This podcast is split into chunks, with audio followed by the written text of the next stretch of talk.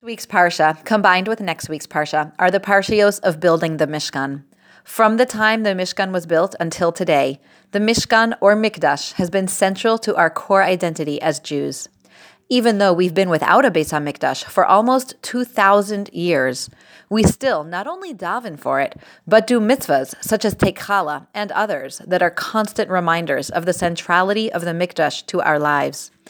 In Mishnah, there are halachos from Tanaim who taught after the Churban, who still defined the parameters of halacha by the shifts of the Kohanim in the Mikdash, so that we have consciousness of the Beis HaMikdash entrenched in the Jewish psyche, even though we currently live without it. It's pretty amazing that we can go so long without our central building, and yet it is a core part of our culture and identity. As we head into Shabbos this evening, I thought it may be enlightening and fun to look at the culture and identity of our families.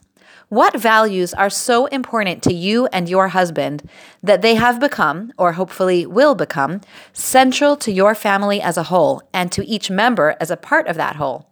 What does it mean to be part of your family? There are two parts to this exercise. The first is asking myself, what are my core values that I want to be entrenched in my family's culture and identity? You may have already thought about this a lot and discussed it with your husband, and even if so, it can be a fun conversation to have over Shabbos. How do you think you are communicating your family values to your kids? The second part is asking your children what they perceive to be the core values in your family. What do my kids think it means to be a Masinter? What do we love, value, embrace, shun?